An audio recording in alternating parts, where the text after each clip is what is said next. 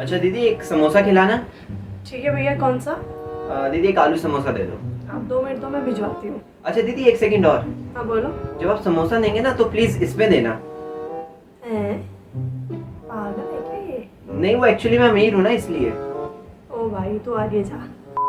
अगर आपका भी मनी के साथ रिलेशन कुछ ऐसा ही है तो आपका भी बहुत जल्दाल ऐसा हो सकता है। So don't worry, with this review you can improve your relation with money. And ये भी समझते हैं कि क्यों ये बुक सबसे बेस्ट बुक मानी जाती है पर्सनल फाइनेंस को लेकर। So stay with me.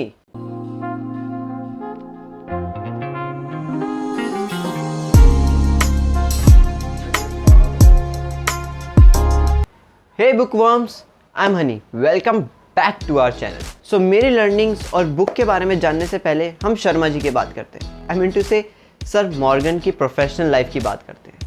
अगर इनकी लाइफ को स्टडी किया जाए तो ये शर्मा जी के बेटे से कम नहीं है, क्योंकि इन्होंने अपनी ज़िंदगी में कभी भी कोई गलत काम नहीं किया, सब कुछ सही किया। जैसे इन्होंने वॉल स्ट्रीट जर्नल में ये कॉलमिस्ट थे, best New York award of financial journalism इनको मिला हुआ है। इन शॉर्ट शर्मा जी के बेटे की तरह ये भी अपनी इंडस्ट्री में फर्स्ट ही आते थे। The psychology of money by sir Morgan is about happiness, this book is about greed and this book is about wealthiness.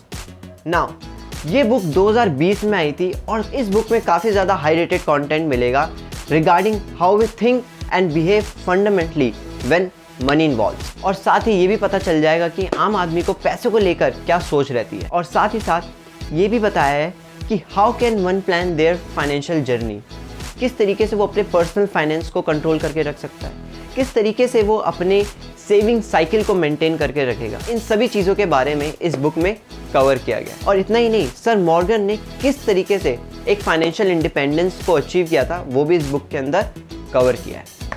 So let's talk about my learnings, but before that कर दो subscribe, नहीं कर दो like. क्यों बार बार content creator को बुलवाते हो? हमें कोई काम नहीं है क्या? नहीं। तो अब मैं अपने लर्निंग के बारे में बात करता हूँ। ऐसी कौन सी 6 चीज़ें हैं जो मैंने इस बुक से सीखी। So my first learning of the psychology of money is live your below means.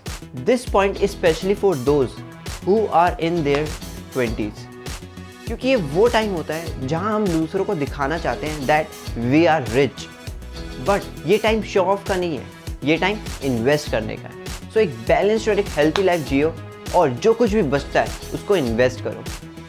यहाँ इन्वेस्ट करने का मतलब सिर्फ पैसों से नहीं है, यहाँ पे इन्वेस्ट करना अपने टाइम को भी है, अपने एनर्जी और अपने एफर्ट को भी सही जगह पर इन्वेस्ट करने से मतलब है। So my second learning is know what is enough for you. अगर हम लगातार पैसों के पीछे रहेंगे without knowing what is enough for us, then money is not directly proportional to our happiness. In short, if you want to be happy then know what is enough for you. So my third learning is money is not important if you can't sleep at night. इस point को मुझे समझाने की ज़्यादा ज़रूरत नहीं है, ये चीज़ तो हमारे बुजुर्ग लोग पहले से ही समझा रहे हैं कि अगर चैन से हम सो नहीं सकते तो पैसे कमाने का फ़ायदा क्या है। But The $1 million question is what is the solution. जिस तरीके से आप काम कर रहे थे उस तरीके में चेंज करने का वक्त आ चुका है, और जिस सोच से आप मनी को लेकर काम कर रहे हो उस सोच को भी चेंज करना पड़ेगा। और आप इस चीज़ को विजय माल्या से भी पूछ सकते हो। My fourth learning is good plan leave for error.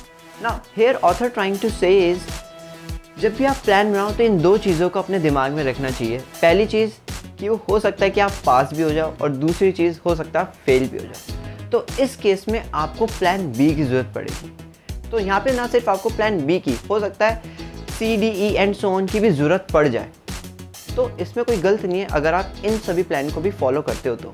My fifth learning is being rich is not equal to being wealthy. आप कुछ लोगों को ज़रूर जानते होंगे जो फालतू में पैसा खर्च करते हैं सिर्फ शो ऑफ करने के लिए। आपको तो पता नहीं, बट हाँ मैं तो कुछ लोगों को ज़रूर जानता हूँ। So while they are start earning they will buy expensive car, expensive house to show off. No doubt वो रिच तो है, बट इसको हम वेल्थ नहीं कह सकते। नाउ वेल्थ क्या है हम इस 2 पॉइंट से समझ सकते हैं। You can earn money without spending your time, and second point is you are not working for money, money is working for you. So my last learning is Staying wealthy is very different from getting wealthy. According to this book, every American spent $400 on the lottery ticket. और ये चीज़ तो साफ है कि बहुत कम लोग lottery जीतते हैं, लेकिन स्टडी कहती है जो लोग लॉटरी जीतते हैं वो अपने फाइनेंशियल स्टेटस को मेंटेन नहीं कर पाते, वो बहुत जल्द पुअर हो जाते हैं and they quickly go back to the same financial state as they before the winning the lottery.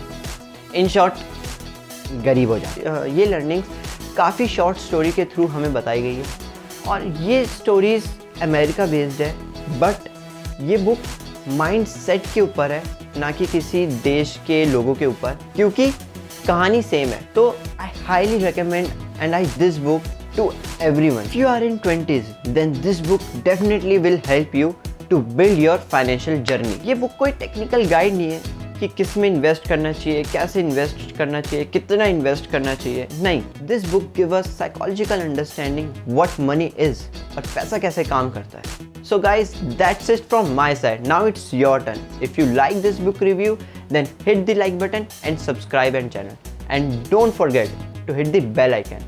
And remember, always be a bookworm.